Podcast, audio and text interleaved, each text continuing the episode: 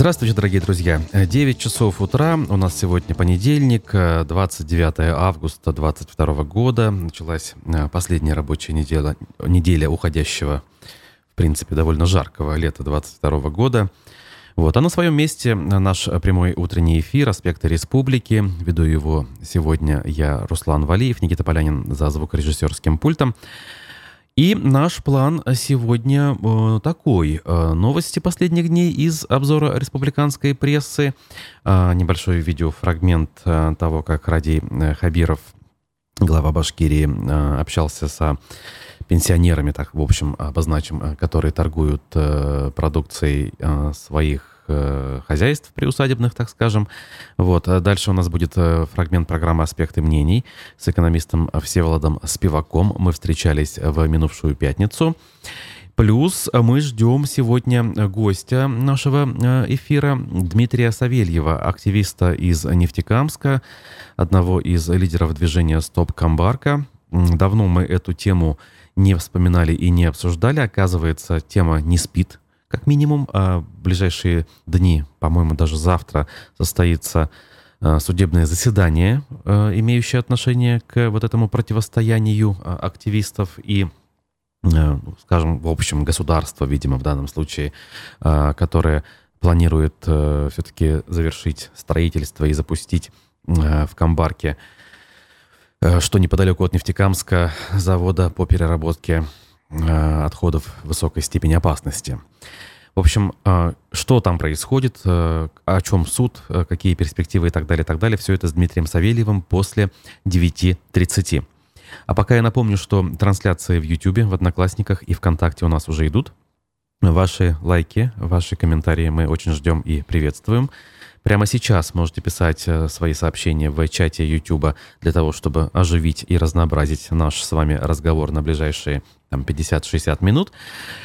Вот, э, сервис Boosty, я напоминаю, что существует для того, чтобы делать добровольные пожертвования в пользу нашей редакции, дабы мы э, работали и, более того, скажем, делали это с каждым разом все лучше, качественнее, насыщеннее и полезнее, соответственно, для общества, то есть для нас с вами. Такой у нас план, друзья, поэтому давайте переходить к содержательной части. А, республика традиционно производит много молока. Мы вторые в стране по этому показателю. Ради Хабиров в выходные посетил довольно много мест в республике, в том числе и субботнее мероприятие «Молочная страна», которое в десятый раз состоялось в Уфе. Э, первые разы проводились э, у нас э, на площади Ленина у Горсовета, а вот в последние годы, с перерывом, правда, на коронавирус, молочная сторона стала проводиться у Конгресс-холла. Важно, что все крупнейшие предприятия-переработчики молока в Башкортостане сейчас в стадии либо модернизации, либо дополнительных инвестиционных вложений – сказал Хабиров. Мы активно развиваем производство молочных продуктов в республике и будем продолжать это делать. У нас работает сеть молочных кухонь, которая обеспечивает вкусной и полезной продукцией детей, беременных и молодых мам. Цеха по переработке молока для детской молочки работают по всему Башкортостану, сказал он. Также поделился он прогнозами высокий урожай зерновых, около 3 миллионов тонн э, э, уже было намолочено на вот эти вот выходные. Ожидают, что будет больше 5 миллионов, и якобы это максимальный показатель аж с 1986 года. Цифры, кстати говоря, ну если так наблюдать и хоть что-то в этом понимать, действительно похоже на правду. Во что это выльется, как бы в Хороший урожай сам по себе это всегда хорошо, с одной стороны. С другой стороны, э, начинает страдать цена, и э, сами сельхозпроизводители жаловаться начинают в такой ситуации, что как бы невыгодно им э, хранить и реализовывать собранное. Но тут как бы как раз тот случай, когда государство должно участвовать э, самым прямым образом для того, чтобы, с одной стороны, цены сдержать на приемлемом уровне для всех, и для покупателей, и для продавцов, с другой стороны, поддержать этих самых производителей, чтобы они не терпели убытки. Но это, как говорится, перспектива не сегодняшнего дня. Поживем, увидим.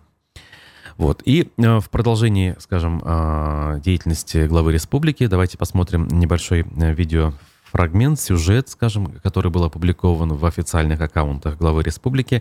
Эм, он вместе с главой администрации Стерлитамака Рустамом Газизовым и другими членами делегации э, шествует вдоль вот этих вот вновь изготовленных лотков с навесами, где торгуют собственными товарами, собственной зеленью, я не знаю, фруктами, овощами местные а, пенсионеры. Он с ними ведет довольно-таки любопытный диалог. Возможно, вы э, видели э, этот фрагмент, но если не видели, давайте в любом случае сейчас посмотрим и, в общем, э, проникнемся, скажем так, атмосферой. Здравствуйте. Здравствуйте. Здравствуйте. Здравствуйте.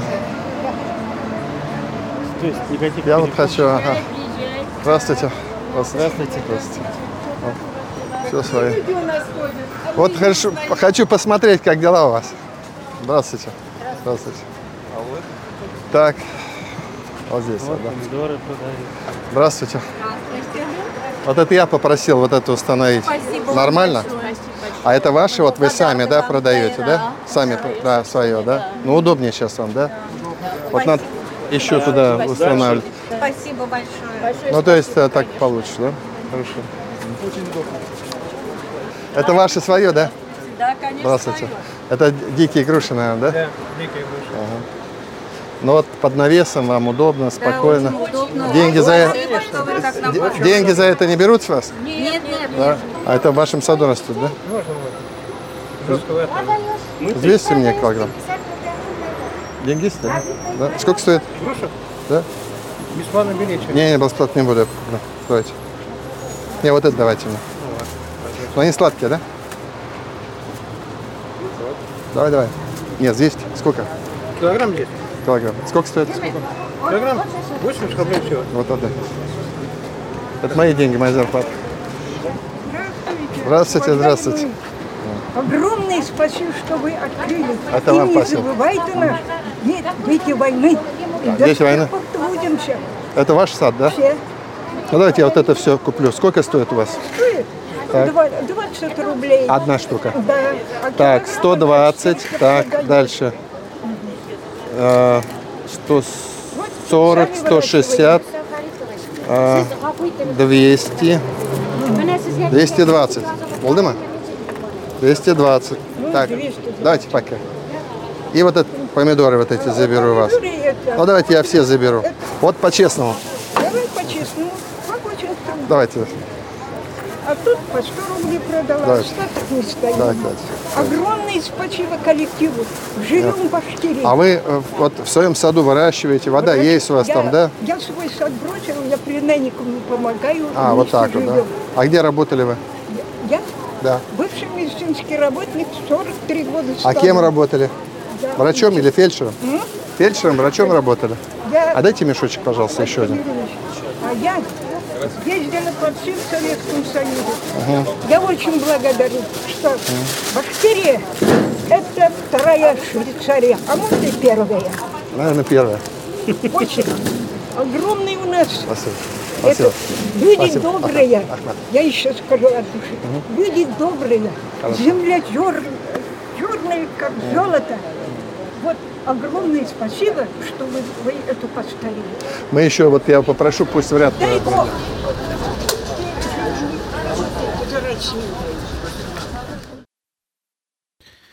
Ой, вот такой вот любопытный э, видеосюжет э, по поводу э, «Это мои деньги, моя заработная плата» наиболее, конечно, э, интересно э, было лично мне. Хотя, в принципе, другие моменты тоже э, любопытны. Если это помогает, э, скажем, людям в том, что они могут легко, спокойно реализовать собственную продукцию, а другая часть, то есть покупатели могут это все купить относительно недорого, ну, почему бы и нет, конечно. А тут спрашивает нас Михаил, а почему мы не зовем на интервью Карине Хабирову? А, Тут вот девичью фамилию он указывает. Ну, кстати говоря, я, вспоминая а, первые там пару лет э, деятельности э, их в республике, я пытался это сделать, э, с учетом того, что она тогда как минимум вела довольно-таки активную публичную деятельность, там, проводя форумы, территория женского счастья и прочее, прочее. Вот э, нельзя сказать, что мы попыток не делали. Вот они не увенчались успехом еще даже в то время, когда у нас была радиостанция. Ну, почему вы и не вспомнить э, об этом? Может быть, получится, если людям интересно. Да, я согласен.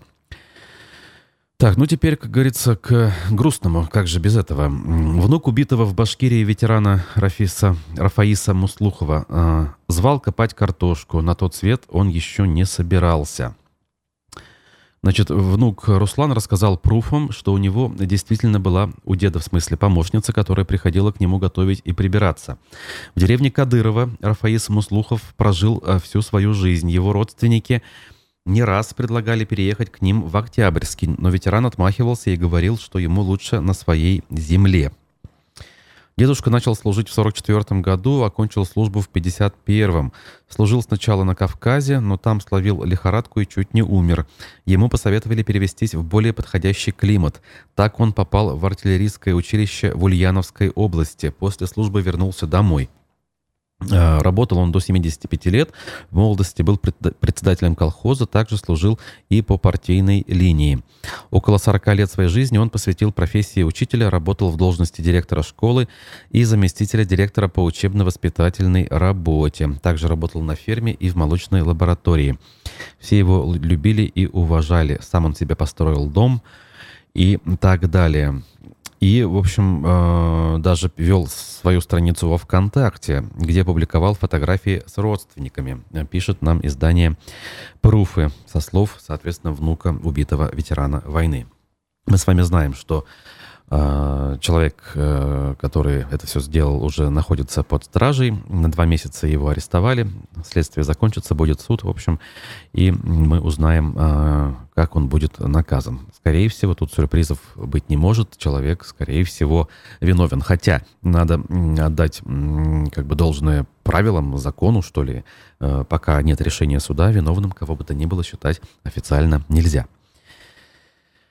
Дальше. А, медиа-менеджер Рауфа Рахимова проиграла суд с администрацией главы Башкирии. Об этом материал а, коммерсанта.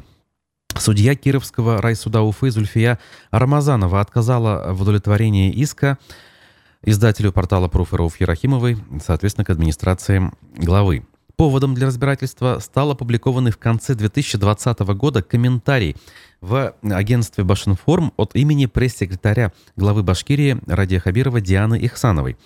В нем говорилось, что причиной выхода Рауфы Рахимовой из состава Совета по правам человека и развитию институтов гражданского общества при главе Башкирии послужило якобы неоднократное нарушение этики. Конкретные примеры пресс-секретарь не приводила. В своем иске э, Рауфа Рахимова назвала спорный комментарий порочащим ее честь и достоинство, просила его удалить. Решение о выходе из состава СПЧ было принято ею самостоятельно, указывала истица. Нанесенный моральный ущерб Рахимова оценила в 5 миллионов рублей. Ихсанова и Башинформ участвовали в процессе в качестве третьих лиц. Интересы Рауфы Рахимовой представляли адвокаты Ильнур Салимьянов и Сергей Макаренко. Администрацию главы Башкирии, в свою очередь, Юлай Азнагулов. Последний на заседании сообщил, что исковые требования не признает, поскольку в них нет мотивировки. В чем именно комментарий Дианы Ихсановой порочит честь и достоинство Рауфы Рахимовой. На уточняющий вопрос адвоката Сергея Макаренко, по какой причине его подзащитную вывели из состава СПЧ, он ответил, что решение принимается главой Республики Башкортостан. В возражениях на иск ответчик заявил, что Рахимову вывели из Совета за негативные комментарии в адрес самой организации. Имеется в виду вот э, СПЧ.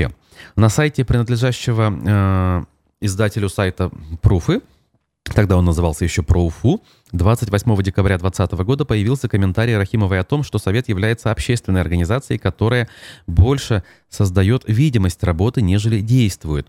В этот же день Рауфа Рахимова на странице Facebook, э, который у нас, как известно, заблокирован и запрещен, подвергла критике и некоторых уже коллег своих бывших по СПЧ, назвав их теми, кто привык обслуживать интересы власти – в, пре... в прениях адвокат Макаренко заявил, что комментарии его подзащитной не могли стать причиной ее вывода из состава СПЧ, поскольку они появились уже после публикации соответствующего указа главы Башкирии. Комментарий Дианы Ихсановой Сергей Макаренко назвал порочащим доброе имя ее подзащитной. Его подзащитной. Второй адвокат издателя Ильнур Салимьянов согласился с доводами коллеги и просил иск удовлетворить. В свою очередь, представитель правительства в прениях э, заявил, что комментарий Дианы Ихсановой выражал ее субъективное мнение. Указание в качестве причины исключения Рахимова из состава Совета эм, э, является оценочной категорией, поскольку не содержит сведений о конкретных поступках и нарушениях норм. В общем, э, решение такое, иск не удовлетворен, однако же представители Рахимова, в частности Сергей Макаренко, заявил, что будет это решение обжаловать. Но поскольку я немножечко к этим событиям отношения имею, вспоминаю те дни, и вот по моим воспоминаниям, скажем, они довольно четко сохранились, все-таки а, Руфа Рахимова сама а, по крайней мере, может быть, она что-то и знала, но она опередила появление указа, то есть первой сообщила, что уходит и уже после, как бы, это решение было, насколько я понимаю, оформлено. Поэтому действительно где-то у нее, наверное, основания есть э, обижаться, скажем, вот на эти слова, поскольку они, ну, как минимум, с точки зрения хронологии, э, не укладываются в логику тех процессов. Ну что ж, любопытная история.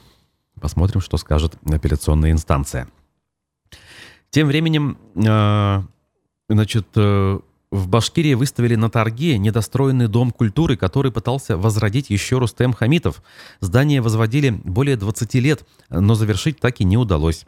Это все происходит в селе Новокабаново Краснокамского района. А, значит, и подробности в издании УФА-1 с фотографиями того, как Рустем Хамитов еще в 2012 году рядом с этим Домом культуры находится с делегацией, с людьми общается, все улыбаются, счастливые. Соответственно, Хамитов раздает обещания, но с тех пор прошло еще 10 лет, и, оказывается, объект выглядит даже хуже, чем тогда. Хотя э, задумывался как очень приличное и большое сооружение. Я думаю, что таких случаев у нас ну, не скажу там сотни, тысячи, нет, конечно, но, скорее всего, речь не об одном таком а, объекте на территории республики. А если уж говорить о тех, которые нуждаются в ремонте, ну, такие я сам могу даже перечислить, поскольку вот буквально выходные наблюдал собственными глазами.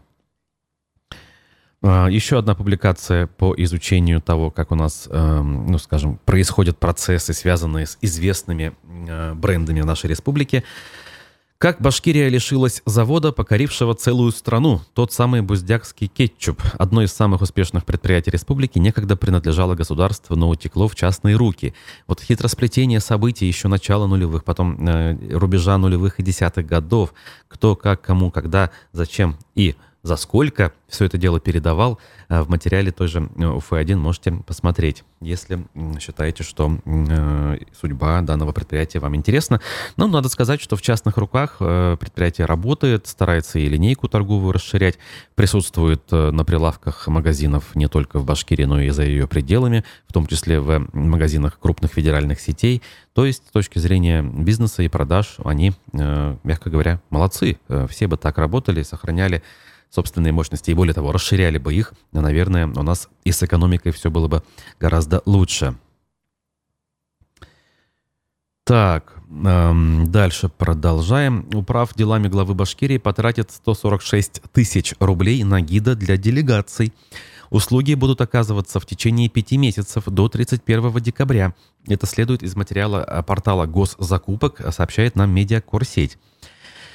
Контракт заключен с единственным поставщиком, физлицом Булатом Ахмедшиным. Услуги гида закупаются в рамках представительских расходов. Исполнитель должен будет оказывать услуги по мере возникновения необходимости.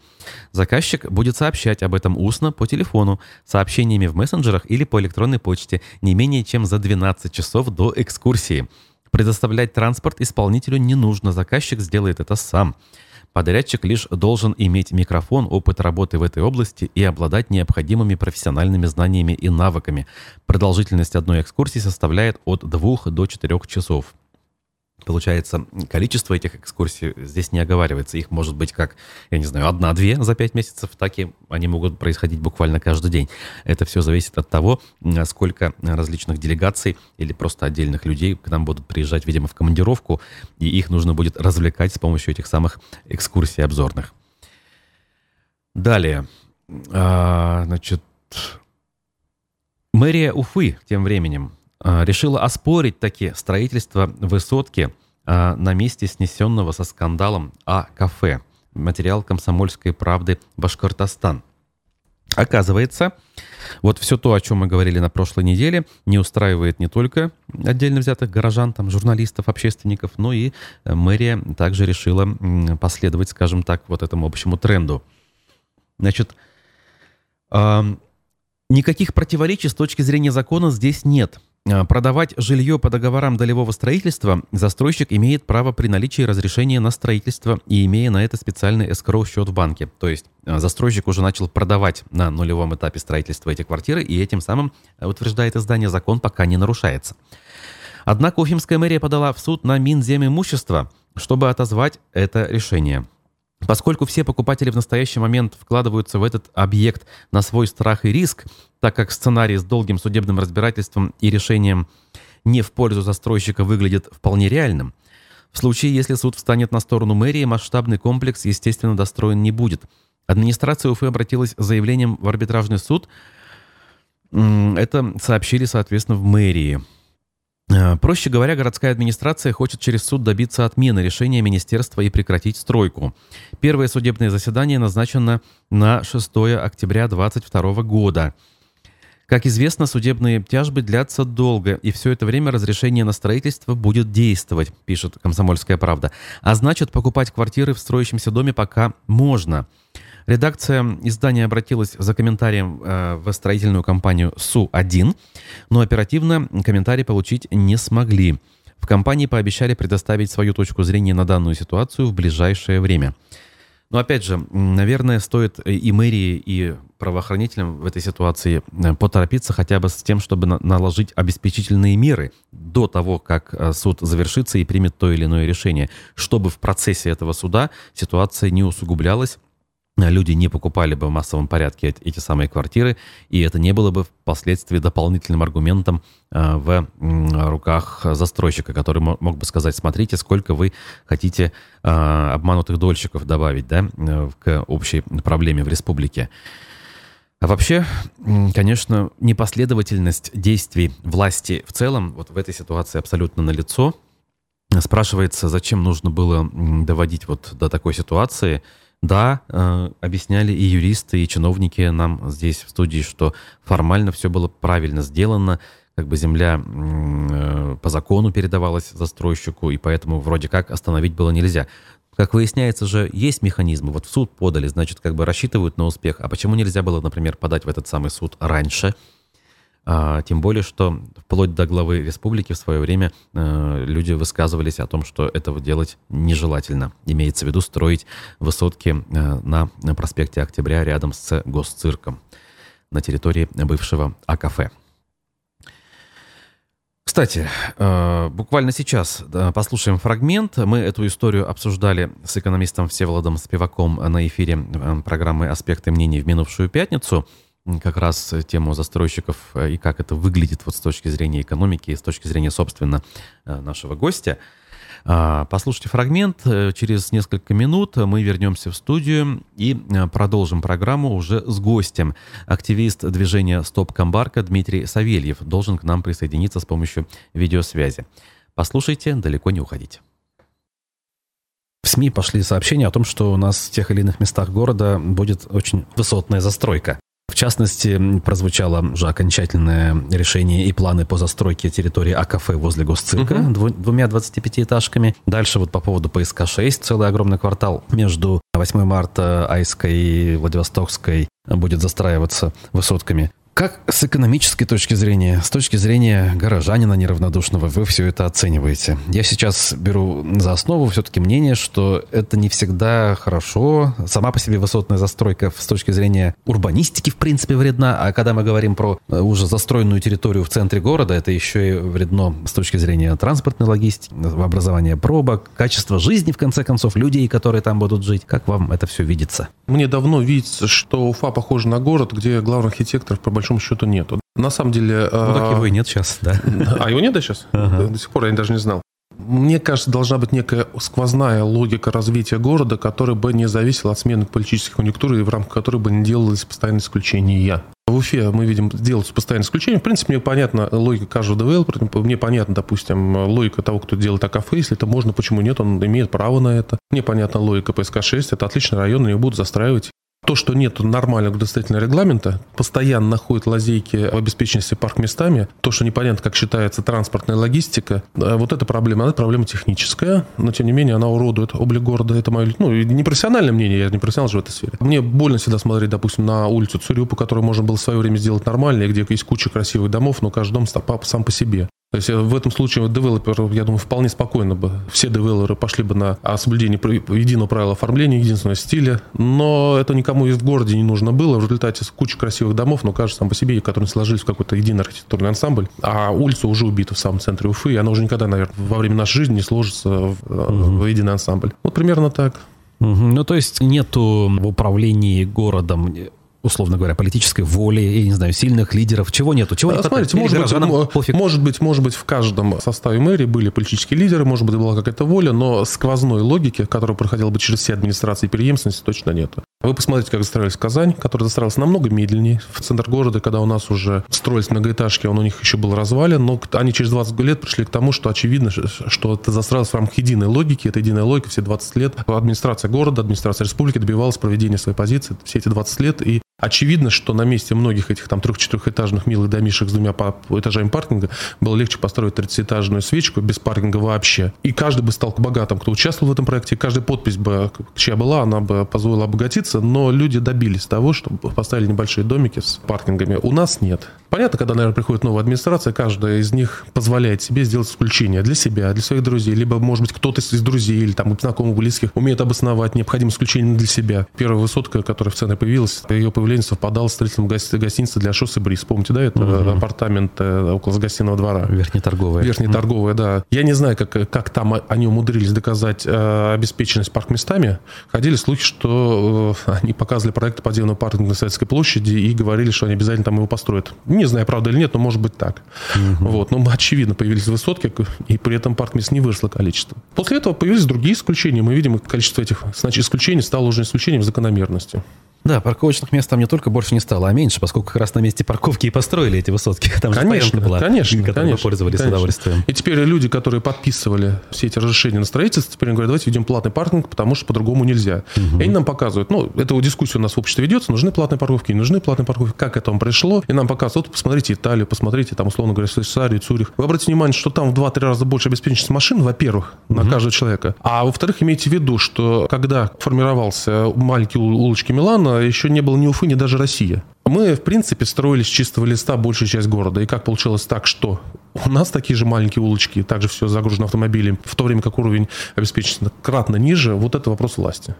А рынок, то есть высотки, это куча квартир. Их должны купить. Э, те же самые уфимцы. В ипотеку или нет, но купить, да, и вложить туда деньги. Насколько, вот, на ваш взгляд, это все действительно работает? То есть есть спрос, и будет этот спрос дальше? За счет кого он обеспечивается? Отвечая на первый вопрос, если спрос он есть, очевидно, просто по ценам он есть. Mm. Во-вторых, формирование спроса на новые квартиры происходит за счет того, что люди уезжают со старых квартир, то есть разрушаются бараки, а старое жилье становится непрестижным, и люди, у которых появляются деньги, стараются туда выехать деградация, соответственно, окраинных районов. Оценить объем спроса в Уфе ежегодно, ну, вы можете просто посчитать, что, я не знаю, там, условно, в Уфе, там, условно, там, ладно, плюс-минус, там, возьмем, там, 15, 20, 30 миллионов квадратных метров жилья, да, но вот возьмите, что вам нужно заменить их за, условно, 50 лет, 50-60 лет, то есть, условно говоря, там, пару сотен тысяч квадратных метров, спрос на пару сотен квадратных тысяч метров недвижимости э, жилой в Уфе будет формироваться только за счет а, вывода старого фонда из обращения. Если говорить про перспективы, спрос в этом смысле, он сохраняется сохранится?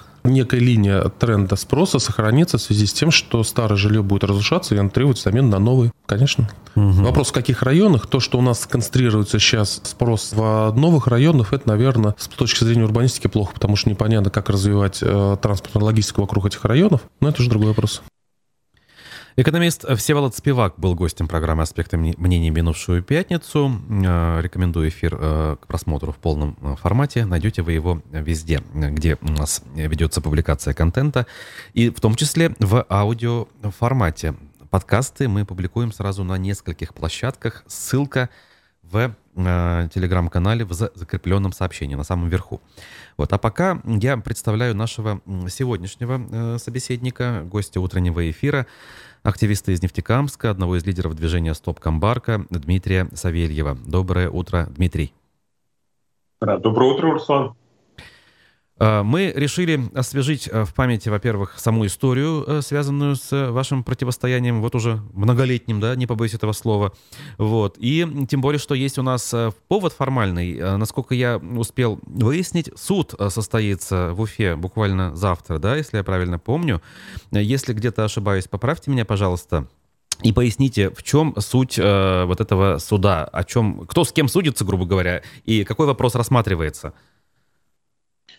Ну, судимся, получается, жители города с Министерством экологии Республики Башкортостан. А, так получилось, что когда мы еще в Нефтекамском городском суде подавали коллективный иск а, по защите зон ЗСО, в процессе этого, получается, судебно, ну, в процессе слушания этого дела был подписан приказ министерства о принятии зон санитарной охраны Нефтекамского водозабора. А так как приказ был подписан, то ну, получается, изменили свои исковые требования – и стали оспаривать уже сам приказ. И сейчас, получается, в Уфе, в Верховном суде э, Республики Башкортостан, э, будет э, очередное заседание завтра, как раз-таки по рассмотрению наших исковых требований. Угу. То есть это не первое даже, а очередное. И, и, возможно, это будет последнее, да, если я правильно понял? Возможно, последнее, да. По, по поводу того, что не первое, это уже, если мне память не изменяет, сейчас по нашему, по нашему иску уже, по-моему, десятый судья в Верховном суде поменялся. Так. А, сначала у нас получается две коллегии судей, то есть по три человека. Потом, получается, у нас э, один э, судья стал, ну, то есть они там изменили рассмотрение с КПК на КАС, и потом у нас судьи начали уходить по, по очереди в отпуска, э, ну, потому что как бы дело такое, видимо, для них щекотливое, и у нас уже десятый судья рассматривает наше судебное, то есть наши исковые требования. Очень любопытно. Вот теперь все-таки к самой сути, да, э, чтобы всем было понятно. А, речь буквально о э, водоохранной зоне или не только? Вот здесь вот поясните, пожалуйста, ну, грубо говоря, с самого начала.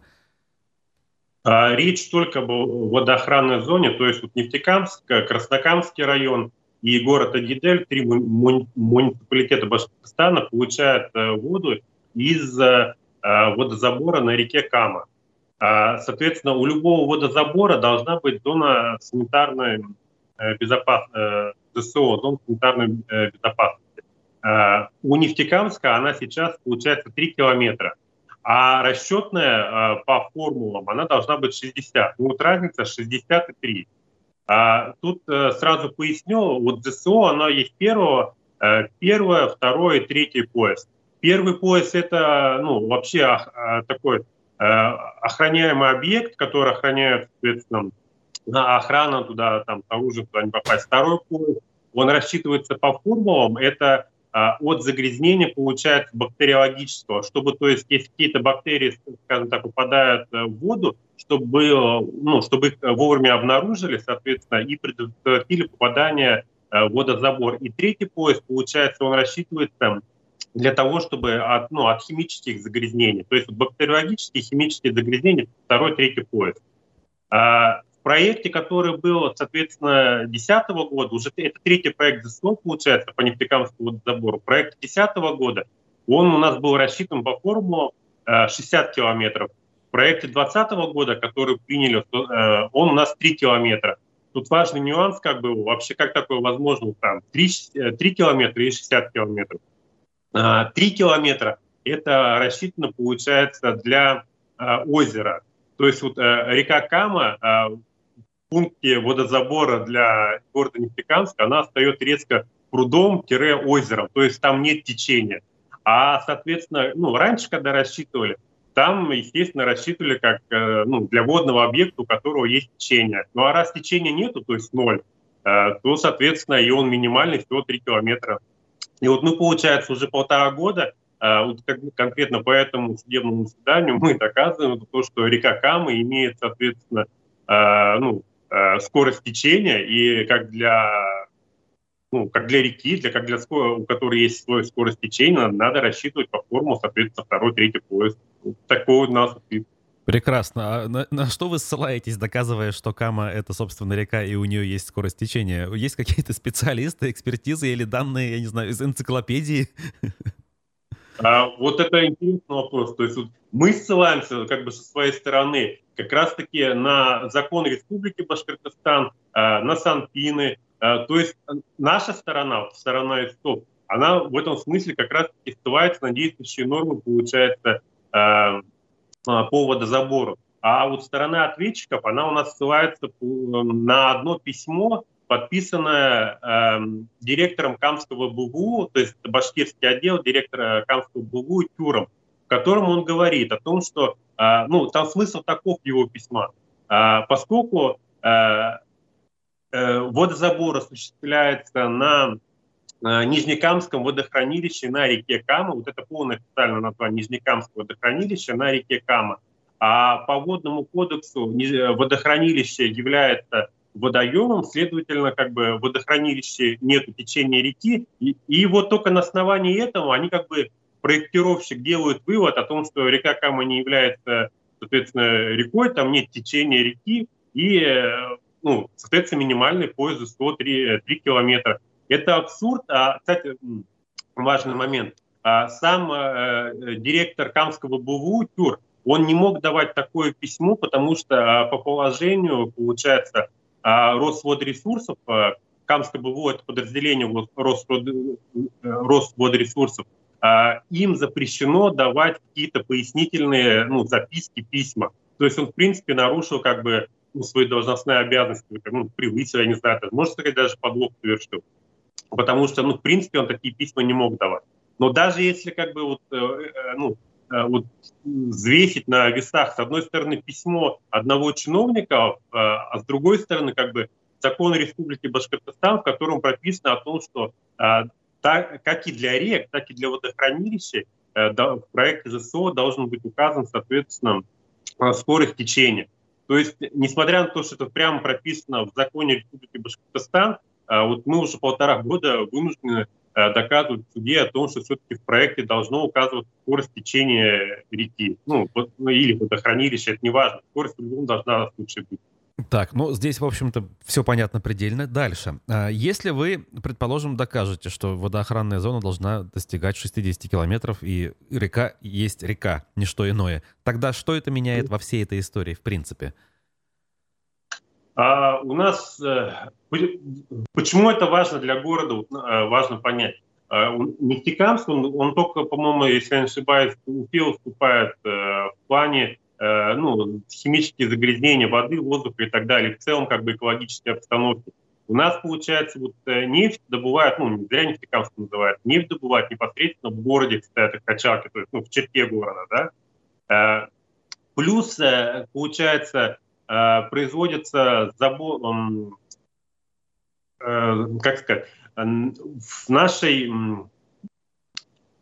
в нашей водоохранной зоне, если она была бы 60 километров, э, в нее бы входили сибироядные захоронения, которые у нас на берегу реки получается. А это все уже как бы не первый год длится, то есть они десятилетия там. И по идее, если бы государство Э, ну, по формулам, как убежден государством, рассчитало бы и утвердило нашу зону 60 километров, эти сибироядные захоронения, они должны были как-то, ну, оградить, а это очень больших денег стоит. И вот все на самом деле упирается в деньги. То есть если вот они делают 3 километра, ну, 3 километра, естественно, вообще ничего не входит, и никакие деньги вкладывать, соответственно, э, в обустройство, скажем так, нашего водозабора не нужно.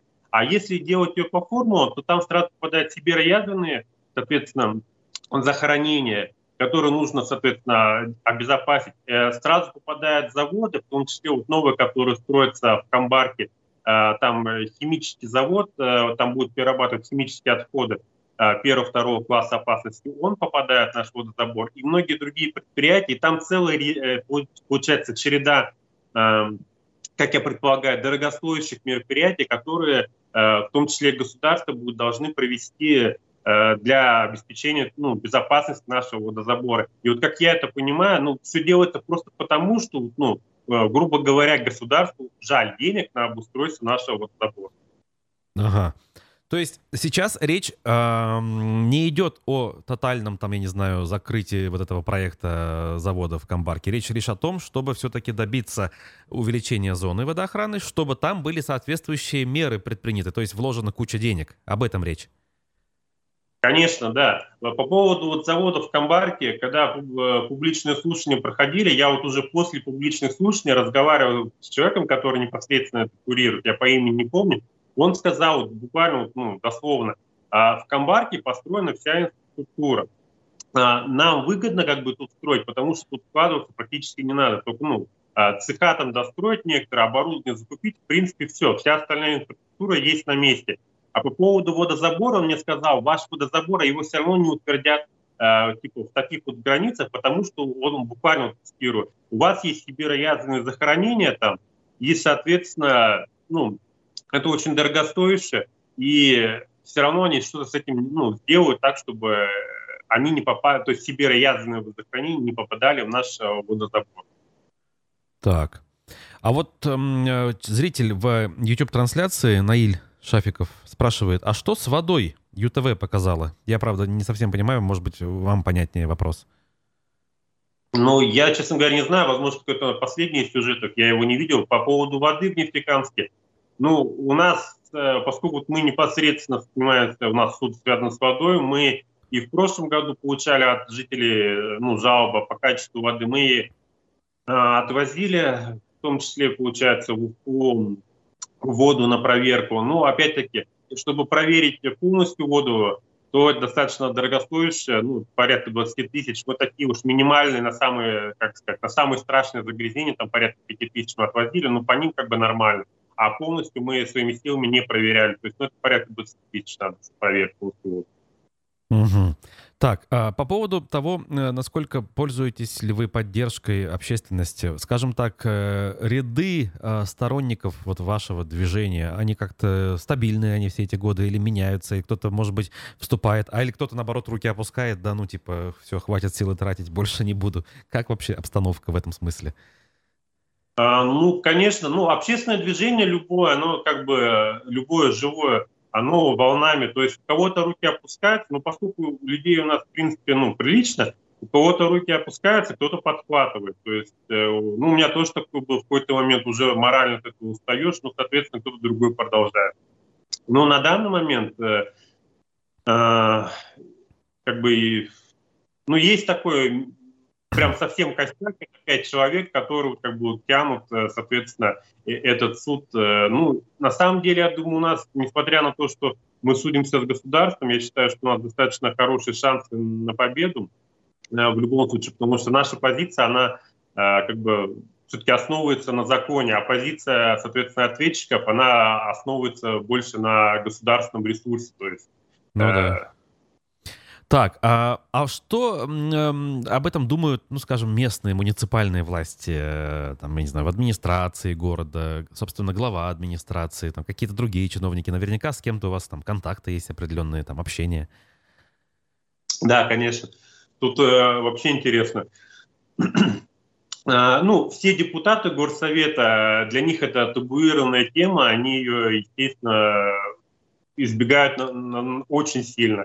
А вот э, с бывшим, получается, э, нефтекамским городначальником э, Ратмиром Мавлиевым, который сейчас возглавляет, как раз так получилось, что э, когда мы были у него на приеме, э, ну, на приеме в горсовете, то есть разговаривали в том числе по этому вопросу, по другим вопросам, он нам как раз сообщил, вот вы сейчас судитесь, а вы знаете о том, что вот как раз буквально на днях э, Министерство экологии подписало приказ о принятии зон санитарное, ну, ДСО. Э, я говорю, ну, как бы нет, сейчас от вас узнал. Он говорит, ну, как бы вот все, видите, министерство, оно как бы все приняло, и поэтому у вас уже как бы шансов нет. Ну, я недословно говорю, как бы наш разговор с ним был такой. Э, я говорю, ну, как бы мы посмотрим, как бы, ну, мы, мы со своей стороны все равно будем судиться, как бы, если, если получится, то получится, нет, нет. Ну, его этот момент как бы обрадовал. Почему? Потому что Э, я так думаю, что им поставили администрации задачу именно как бы принять проект в таком виде, в каком он есть, то есть эти три километра. тут важно как бы понимать, что именно нефтекамская администрация является заказчиком э, проекта этого, то есть они оплатили эту работу. То есть э, там, по-моему, контракт порядка 700 тысяч было на проектирование данного проекта. Ага. Так, ну, понятно, что в этом смысле сторонников э, в этой части, как говорится, найти непросто. Ну что ж, э, как говорится, держите в курсе. Желаю удачи в суде. Э, вот, э, и благодарю, напоминаю нашим зрителям, что в гостях э, нашей утренней программы был активист из Нефтекамска, эколог, экозащитник, правильнее будет сказать, Дмитрий Савельев. Дмитрий, хорошего дня. Все, отключаемся. Что ж, а, а, так, в чате Руслан нам тут пишет зона санитарной охраны ЗСО. Да, это все так, да, совершенно верно. Вот, а э, что касается самого вопроса, довольно любопытная история. У нас не так много в республике э, людей, которые не просто, скажем так, готовы иногда выйти там куда-то пошуметь, сказать, что ай-яй-яй, не делайте так, а делайте по-другому, а вот э, тех, которые последовательно на протяжении многих лет э, ведут э, деятельность, причем не просто такую, скажем так, шумную деятельность, а конкретные действия, связанные там с оформлением запросов, писем. Иногда это все скажем так, удобряется и публичными какими-то высказываниями вроде видеообращения там к Путину условному, да, вот, но в целом это в том числе и в правовом поле двигается, и в данном случае, вот, по крайней мере, если верить словам Дмитрия, э, мне кажется, что, ну, как бы назвать э, черное белым, а квадратное круглым, как бы даже суд, э, ну, как бы, наверное, не всегда может. Но даже наш суд, который привык примерно так поступать. Но ведь мы же знаем, что чаще всего это касается каких-то политических процессов, а тут тема Э, абсолютно не политическая, она как бы экологическая, соответственно, касается самых широких э, кругов э, лиц, граждан, соответственно. Вот, и э, шансы есть, опять же, по моим субъективным оценкам, исходя из того, что я слышал буквально сейчас. А, спасибо, спасибо, друзья. Заканчиваем нашу программу а, «Аспекты республики». Услышимся, увидимся в эфирах в ближайшие дни, часы, может быть, даже. Вот, э, читайте текущие новости у нас на сайте аспектымедиа.ру, телеграм-канал «Аспекты Башкортостан». Не забывайте, подписывайтесь, делитесь публикациями. Хорошего всем дня, хорошей трудовой недели. Пока.